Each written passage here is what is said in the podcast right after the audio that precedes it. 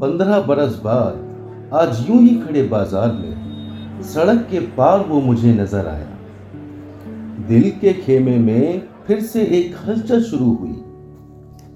धड़कनों का रूखापन कुछ ताज़ा सा होने लगा। आँखों को मानो सुकून का सागर दिख गया हो। बस एक टुक टिकी रही निगाहें उसके गुलाबी चेहरे की तरफ़। ना होश रहा आसपास का, ना लिहाज ना शर्म। उसकी नज़रें भी इबादत कर रही थीं अपने यार खास का। चेहरे पर एक चमक थी, पर ज़ुबान पर लाखों करोड़ों सवालातों का बोझा था। आसपास का माहौल मानो किसी खुशनुमा महफिल में तब्दील हो चुका हो।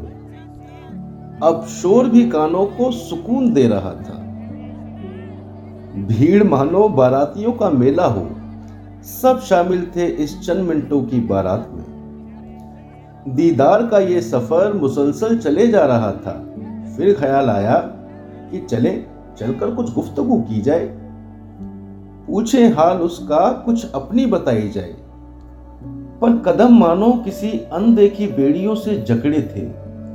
डर था या दूरियों का पहरा, या समाज की बंदिशों का बोझा, पता नहीं क्या था। पर कुछ तो था। जो बार बार दिल को थप थपा रहा था। पर हालात उसके भी कुछ ऐसे ही थे। माथे पे शिकन थी। वो कत्थई आँखें भी अब पहले से कहा थी? दरिया था एक दुख का, जो उबाल मार रहा था। गम और बेचैनी के बुलबुले उसकी भी आँखों में थे। हाथ में ढेरों सामानों का थैला थामे वो एक ही जगह खड़ी मुझे देखे जा रही थी। और मैं किसी छोटे बच्चे की तरह उसे दूध या चाँद की तरह निहार रहा था।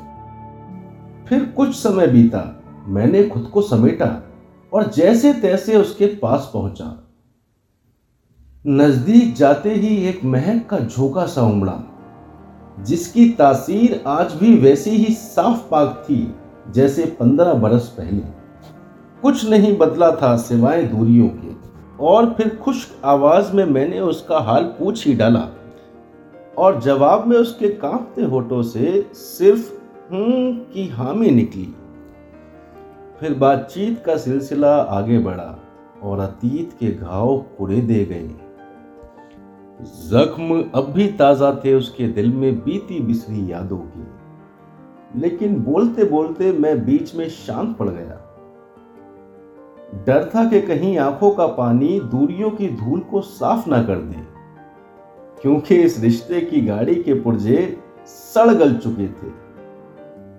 सफ़र भी अलग था और मंजिल भी अलग। बेबाक बात करने वाली जुबा पर आज बंदिशों के ताले थे, वो चहक, वो महक, वो तेज तरार अंदाज, बहुत खामोश बहुत खामोश हो गया था। इसके बाद फिर कुछ समय बीता और उसने मेरा हाल पूछा। पर ज़ुबान से जवाब बहुत फंस फंस के निकल रहा था। कहता भी क्या आखिर उससे? कि अब भी मोहब्बत है तुमसे। क्या कहता? कि तुम्हारी यादें स्याही की तरह दिल पर चढ़ गई हैं। कुछ नहीं सूझा उस वक्त। बस गर्दन हिला के सब ठीक है होने की अर्जी लगा दी।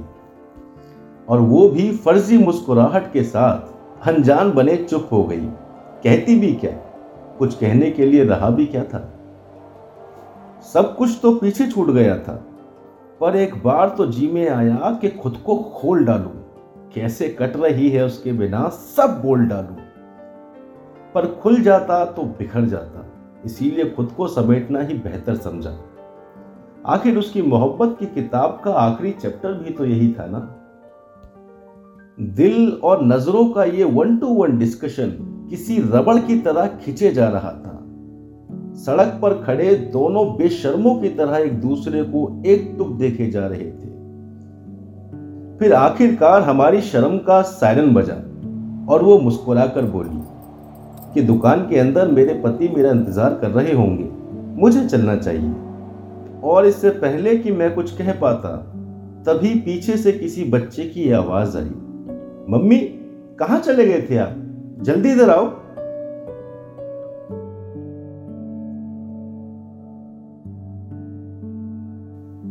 बस यही बंद हो गई उस अधूरी मोहब्बत की किताब। उसकी चाहत के काले गुलाब को वापस यादों की हवा लगाकर मैंने फिर से उसी किताब में कैद कर दिया और दबे पाव वहाँ से वापस चला आया।